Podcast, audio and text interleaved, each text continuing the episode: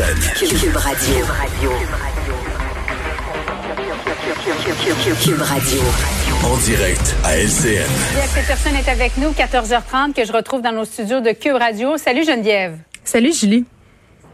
On va se parler du point de presse qu'a tenu un petit peu plus tôt le ministre de l'Éducation, Jean-François Roberge, qui était assez optimiste hein, pour la suite des choses. Oui, puis c'était un point de presse très attendu, évidemment, puis attendu peut-être avec une brique et un fanal. Pour vrai, là, parce que euh, le ministre a été largement critiqué tout le long de cette pandémie. On le trouve trop là, on le trouve pas assez là.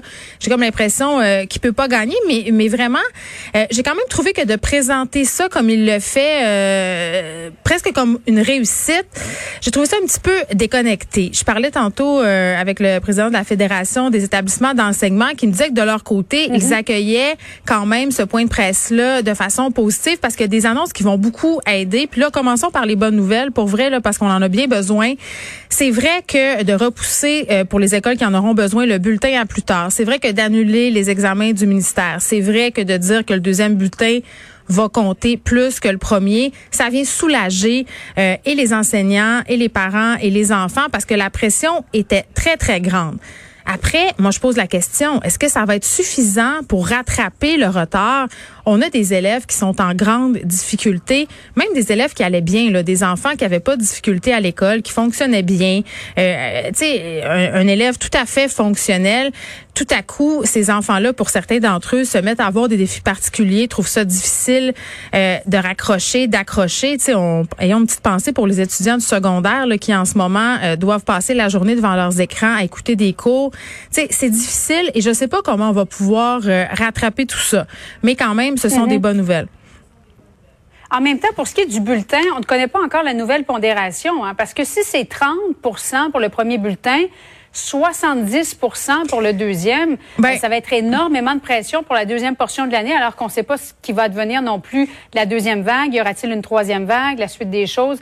Euh, on va parler au ministre un petit peu plus tard, mais j'ai hâte de, connaître la pondération. Ben euh, oui, puis la pondération, tu as raison de le souligner, on ne la connaît pas encore. Puis on parlait de la pression mm-hmm. euh, qui est mise, qui va être en quelque sorte soulagée. Ben moi, je suis pas sûre que si tu me dis que le deuxième bulletin, il, va, il vaut pour 70 de la session ou de l'année, ben moi, je suis pas sûre que ça m'en enlève la pression. Puis là, il y a la fameuse question de la ventilation aussi, là, parce que ça, c'était très, très mm-hmm. attendu. le ministre, le gouvernement est critiqué par les oppositions à ce sujet-là. Là, on nous dit qu'on a fait des tests on nous dit que la majorité des locaux passent le test, qu'on va continuer à ventiler manuellement, hein, comme en 1918. Là, on va ouvrir les fenêtres, alors que dans d'autres établissements anglophones, que dans les écoles privées, on, va utiliser des purificateurs d'air. Euh, je comprends qu'on nous souligne qu'il y a 3% des locaux euh, qui sont inadéquats. Puis là, ce qui est drôle, c'est qu'on nous dit, ben, on a juste à pas les utiliser ou à réduire la taille des groupes.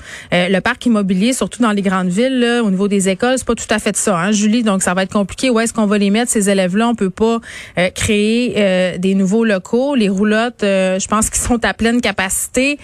donc ça aussi, moi, j'ai, je sais plus à quelle enseigne loger par rapport à la question de la ventilation. C'est comme si on avait un consensus scientifique assez large d'autres études qui viennent se contredire. Puis tu sais, je te disais hier, on renvoie nos enfants lundi à l'école pour le primaire. Il y a quelque chose de rassurant, mais il y a quelque chose d'inquiétant. Je suis pas sûre que moi, là, comme parent, avec ce que j'ai entendu aujourd'hui, je suis rassurée par rapport à la ventilation. Je comprends, on va faire porter un masque. Mais le masque, pas une panacée non plus, surtout au primaire. Là, on non, c'est ça. Ben, c'est l'ensemble des mesures qui deviennent efficaces, pas seulement une mesure, mais ce qu'on disait aussi, c'est que les purificateurs d'air, comme le réclament à peu près tous les partis d'opposition, ça peut avoir un effet pervers. C'est-à-dire que s'il est mal installé, les fines gouttelettes qui sont en suspens pourraient commencer ah. à se promener et aller contaminer les autres.